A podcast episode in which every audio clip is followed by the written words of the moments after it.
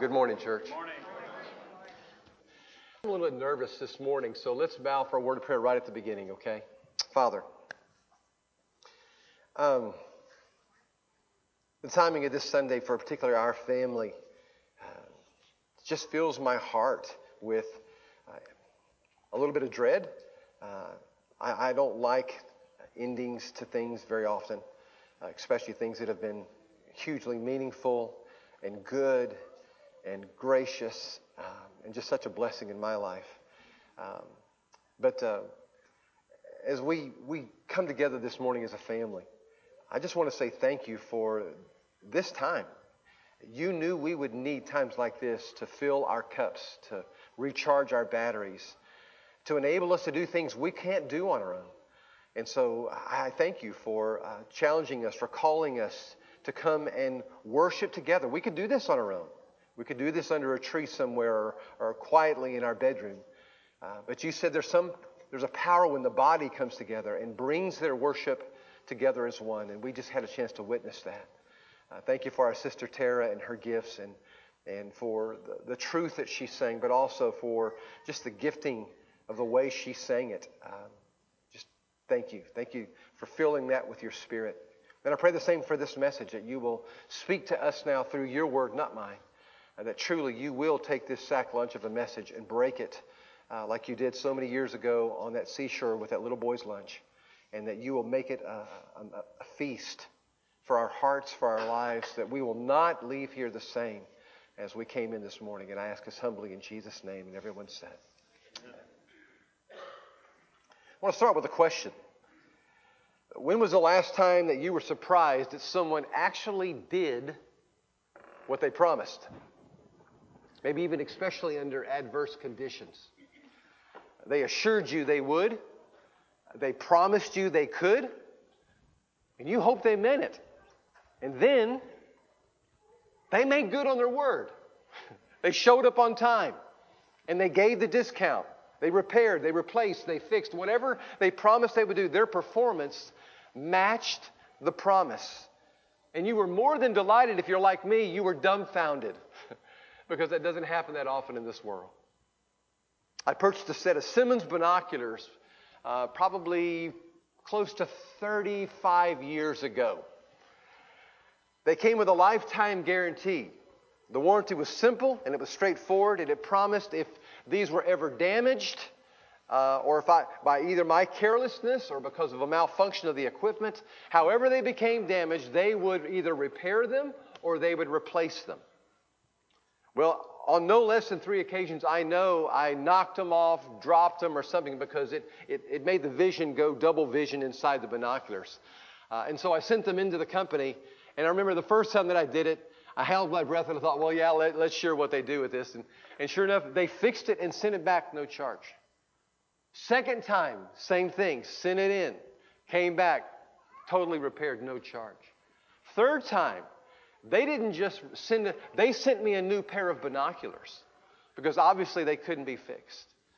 And I would still have those binoculars today except for some derelict who broke into our home and stole them. I hope he died of COVID. No, I'm just joking.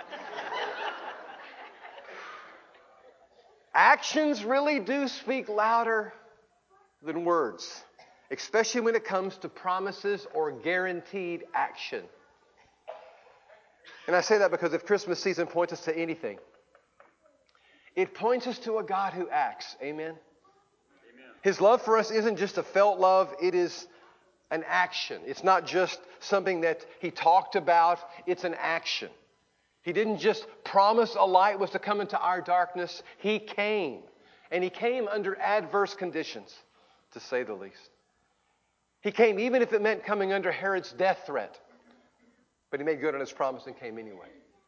He came even if it meant coming as a minority and a refugee. But he came anyway. Even if it meant being birthed through the womb of a newbie mother and delivered in a barn of all places, he made the decision to come anyway. God, through the prophet Isaiah, promised a light into our darkness, and he was making sure his actions lined up with his words. And you've lived long enough, if you've lived probably more than three or four or five years, to see that that just doesn't happen very often.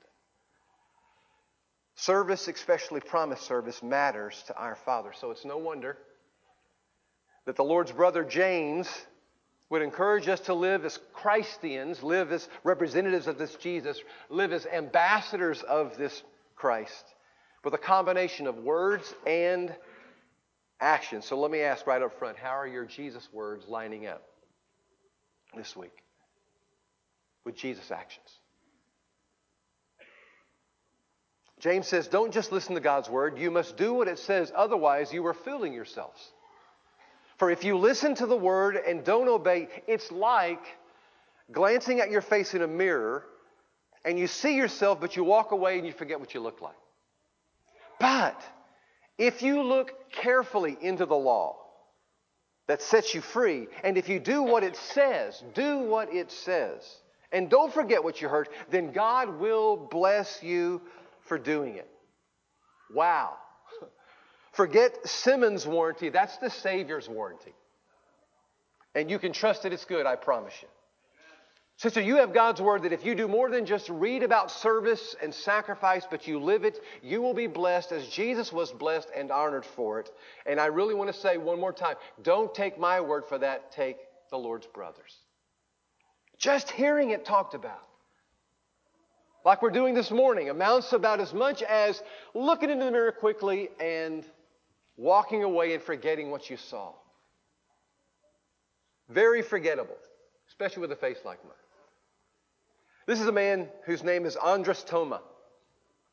He was born during World War II and he fought for his country, Hungary, against the Soviets. They captured him in 1944 and they sent him to prison camp about a thousand miles east of Moscow and he was forgotten about. Because he didn't speak Russian, only Hungarian, he couldn't communicate with anyone, and no one really cared about communicating with him anyway. So for 56 years, he remained there. Even after the war was over, he remained there because everybody presumed he was dead. Well, some way, somehow, I don't know what the spark was, but years later, the UN realized there was a prisoner of war left in the Soviet prison from World War II, and they needed to get him out.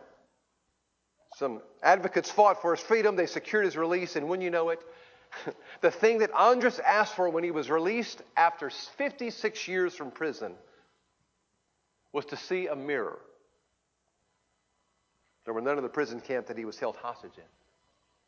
And the people who witnessed him actually looking into that mirror that he was given said this It was obvious he didn't recognize the man who was staring back at him. Friends, as followers of Jesus, we have been called to be fluent in a language that is foreign to uh, most of the people in this hostile world. And it's the language of sacrificial love. As children of God, as the citizens of the kingdom of heaven, we have been called to be familiar with the grammar and the syntax and the diction that surrounds this very, very specific language. And I want to say limited language in this country. And that's the call to serve. That's why you heard David say so much about what happened here with two of our incredible women who serve at this church, with Vicky and with Cindy. To see people show up and actually give themselves away makes a mark. People notice. And that's an answer to a call. We're in a series called Called, and for, right, for many weeks, probably close to seven or maybe eight, we've been talking about the ways that God calls every single one of us. And the last two that we're going to be looking at is one of them is this week. is to call to serve. It's a call to serve. Universal call to everyone that God makes when we start breathing till we take our last breath. Several have been, we've talked about already, that are, that are pretty much uh, across the board. He's, he's calling us to be a part of Him. That's the salvation. He calls us to be transformed by Him. He calls us to be in mission with Him But in all of that, some very, very specific things that he calls us to, to worship. We looked at this last week. That when we fix our eyes on God, something unique happens that doesn't happen any other way at any other time. Because what we've learned from worship is this that we become what we behold. We become what we behold. And so that's why the Hebrew writer says in Hebrews 12 and verse 2 you keep your eyes fixed on Jesus who both began and finished this race that we're in, study how he did it because he never lost sight of where he was headed. Now, that's why we've gathered here today. In some form or fashion, to try, with all that's going on in your crazy lives out there, for a moment, to just kind of push things aside and to realign our focus for just a bit. And it just, it, on the Creator's Son. That's what this season, this Creator's Son who came into this world in that unique way that I mentioned a while ago with this newbie mom in a barnyard, uh, a long trek to go pay some taxes, just for a little bit to see what happens when we turn our hearts and our minds towards Him. And for our leadership here, what we hope is, what we believe will happen is, is that what we behold is what we will become. And that we'll all be changed just a little bit. That we'll not just receive a love that we've been given and offered, but we'll also become that love. In Matthew chapter 3 and verse 17, God says something that I think we mostly reserve, believe was reserved for Christ. This is my dearly loved Son who brings me great joy. That happened at his baptism. And how it actually got heard, I don't know for sure. Some people thought it thundered, thundered, but, but specifically later, Matthew tells us this is exactly what was going on there. God spoke to his son and said, This is my dearly loved son. He brings me great joy. With him I'm well pleased. Now, I want to say this. I don't think that that was reserved, and I still don't believe it does, is reserved for just Jesus. I think it's reserved for any child of God's whom he sees all out allegiance from. That's rare in this world. I got to believe still God says, you got to look over there. There's my boy. And he brings me great joy. And there's my girl. And she brings me great joy. And they know why. Because it is a rarity to speak this language of sacrificial love and absolute obedience to Jesus Christ. But that's what our elders hope for is that when we gather together as a family, we fix our eyes on this King of Kings and Lord of Lords.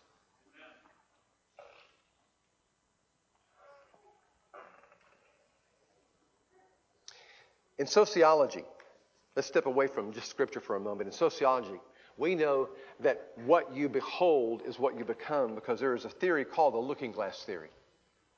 The basis for this theory is simply this you become what the most important person in your life thinks you are.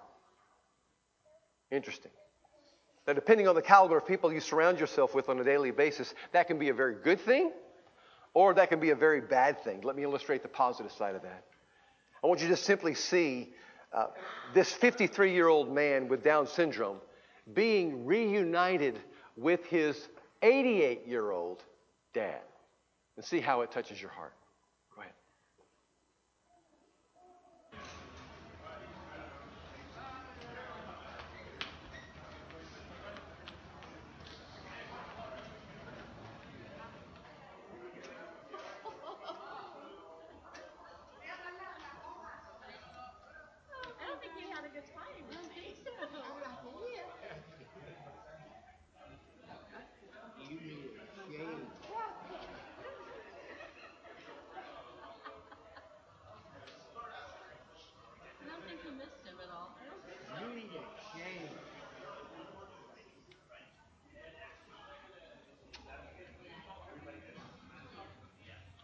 Now, what you're watching is a dad and a son who, for 53 years, have never been apart except for one evening.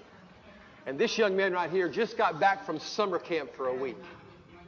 And what you're witnessing simply is a boy's response to a love he's learned, that he's beheld. And he comes down off that escalator and he finds his dad, and it's almost a little embarrassing to watch that much loving going on, right? But then it's touching, it's moving. But when you stop for just a moment and think, where does that come from? It comes from a love that that young man has beheld, and now he's just reciprocating it back to his dad.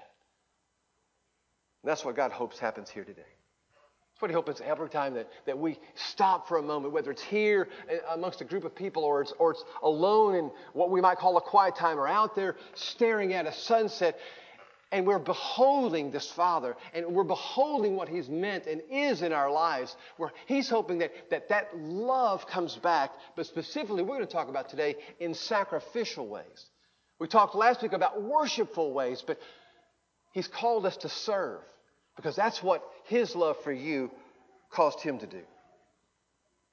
James says this Don't just listen to God's word through some preacher or some book. You must do what it says. You must obey what He asks us to do. Believe that love, trust that God who offers that, that level of love, that He's capable and worthy, listen to me, of being followed, of being obeyed. Now, that's not a word that we use much in our culture anymore. Because some way or somehow it's, it's almost become borderline bad to say or expect obedience from someone. But obedience is simply this it's trusting God to decide for me. That's it. Trusting God to decide for me. When we obey God, saying He and what He thinks matters more than what I think or what I believe, that's a strange language for our world. Albert Camus, the famous philosopher, said, Life is a sum of all your choices. Be careful how you make them. I hope young people that are listening to this message hear that and learn that early on because, my goodness, it'll save you a lot of grief. Columbia University, in their sociology department, determined that we make between 70 and 80 choices a day. I think that number is kind of low. But we'll go with that because it's a, it's a collegiate study. 70 to 80 choices, but 70 to 80 of anything in a day is a lot. Now, you multiply that by 70 year lifespan, that's over 2 million choices you're going to make. If you're Ann Parrish and you live to be 96, that's nearly 3 million, all right? So, friends, since these decisions day to day have such an impact on who we become, let me encourage you to make one. Just limit it, boil it down, narrow it down to one choice, and here it is that you obey God from here on out. Period. That if you have to make any other choice today, that you start with this one I will do what God's asked me to do, period. Someone who's demonstrated that he loves me that much, I think deserves an opportunity to help me make the most significant choices in my life. And when you do that, you're saying, God, I trust you that what's best for my relationship is what's best for me. You make those decisions for me. Father, I trust you to know what's best for my financial needs, so I'm going to listen to your counsel on how to handle my money. Father, you know what's best for my career, and so I'm going to conduct myself like you advised me to. Father, you know what's best for handling these anger filled moments that I find myself in on occasions.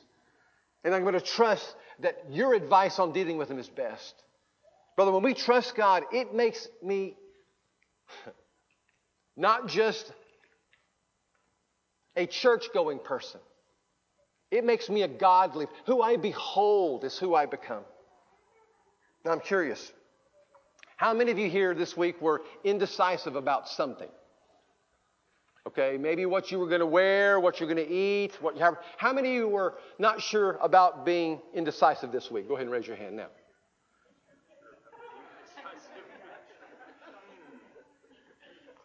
Let me help you feel better about indecisiveness because sometimes I feel it no matter how often I try to pledge my, my obedience to God. I read about a couple this week, Octavius Gillian and Adriana Martinez. They got engaged in 1902, but they didn't get married till 1969. A 67 year engagement. They'd make wedding plans, have a fight, break up, make up, make wedding plans, have a fight, break up, make up. Make wedding plans, have a fight, break up, and make. For 67 years, they were engaged. And I tell you that story because I think on this particular day, someone has been brought here whose relationship with God is like that. Maybe you were raised coming to church, your parents brought you, maybe your friends brought you, uh, and you made a decision for Christ. But then you had a, a, season from high school through college where you rebelled, did your own thing. Or maybe you had a season where you dated this guy or this girl and God took a back seat if you had any place in the car at all. Or maybe work began to dominate your life and, and you, and you kind of did your own thing there too. And then, or maybe you had kids, whatever the circumstances are. God's brought you here to this place and you've been putting off not knowing about Him, but obeying Him. Obedience. You know a few scriptures. You know more what God wants from you. But actual obedience, doing what He's called you to do, that's not where you've been. Let me define what's at stake for you. Satan cannot steal your eternal life if early on you made a decision for his son. But the one thing he can do is steal your abundant life. Jesus came so that you could have life and have it to the fully promised. And nothing will rob your joy like disobedience. When you sleep with someone who's not committed to you for as long as you both shall live, there may be pleasure in that for the moment, but there will not be any lasting joy. When you max out your credit card, you may experience a momentary high from the purchase, but that will quickly fade when the payment comes and you've got to make it with money you don't have. When you get drunk with people you don't even like and they don't really even like you, there's no lasting joy in that.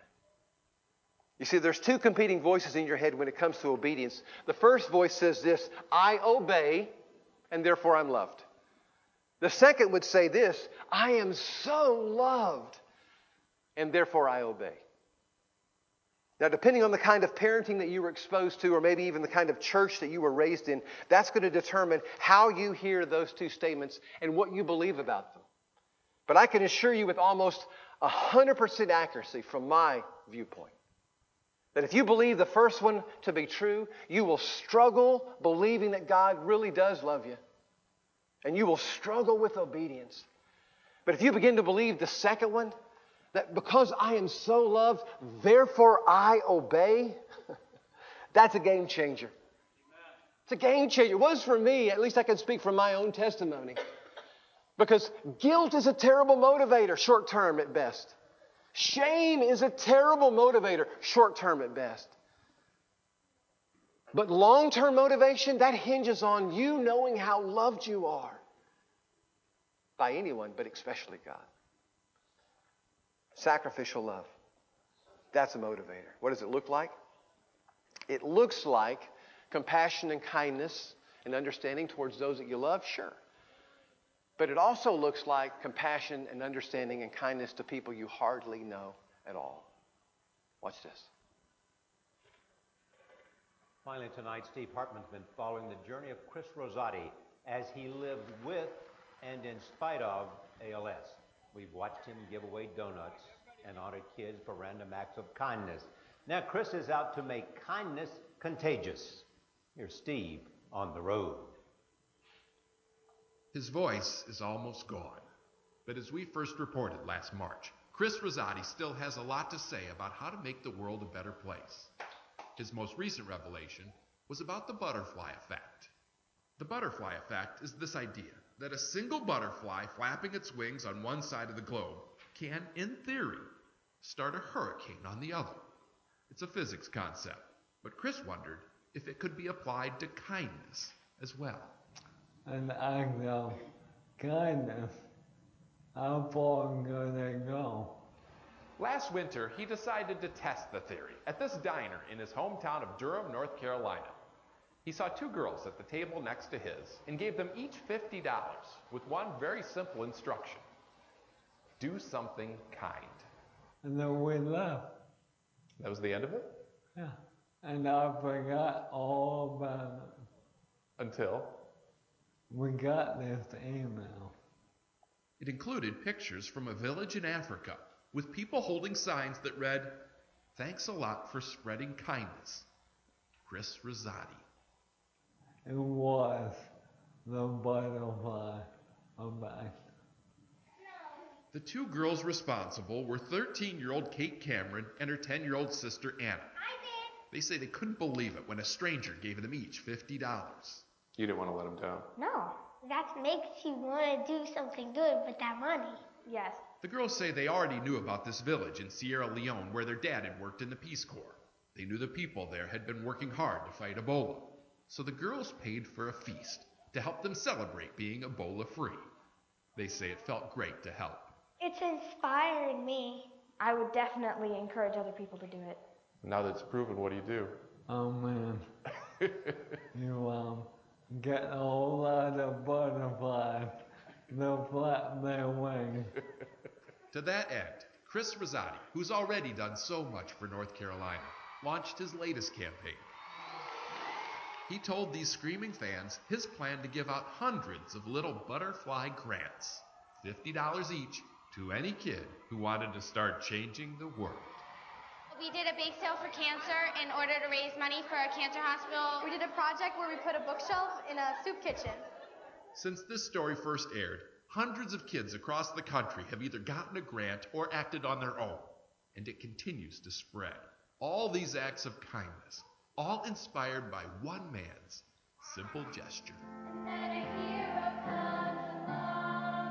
Looks like a hurricane's brewing.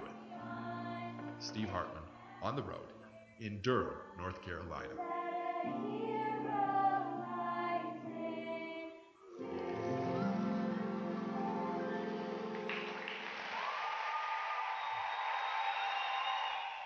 Matter how difficult your life is, you can make a difference. That's the CBS Evening News. Scott will be along Sunday on 60 Minutes.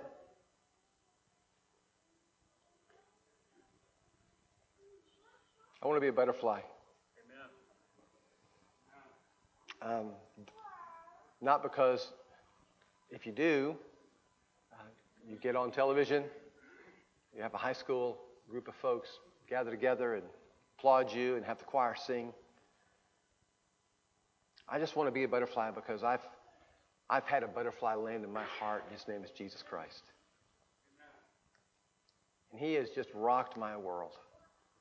I ridiculously loved this guy. And I believe with all my heart that, um, that anything that he asks of me deserves some doing. it just does. Um, because the warranty he's promised me that if I will obey, if I will follow him, if I will, if I will be light like him in this world, he will, he says it clearly, reward me. He will make my life rewarding. Now that's a contract that I want to be a part of. Speaking of contracts, I was reading one this last week, uh, and it's amazing. Some of us have done this before. See if you haven't done this. All of a sudden, you've got to, um, before you can activate a service, you've got to go through the little um, promise. I accept, I accept, and you, you kind of four or five pages, get to the last one, you click accept so you can have what your service is. Be careful next time you do that. You will be a little bit more after you hear this.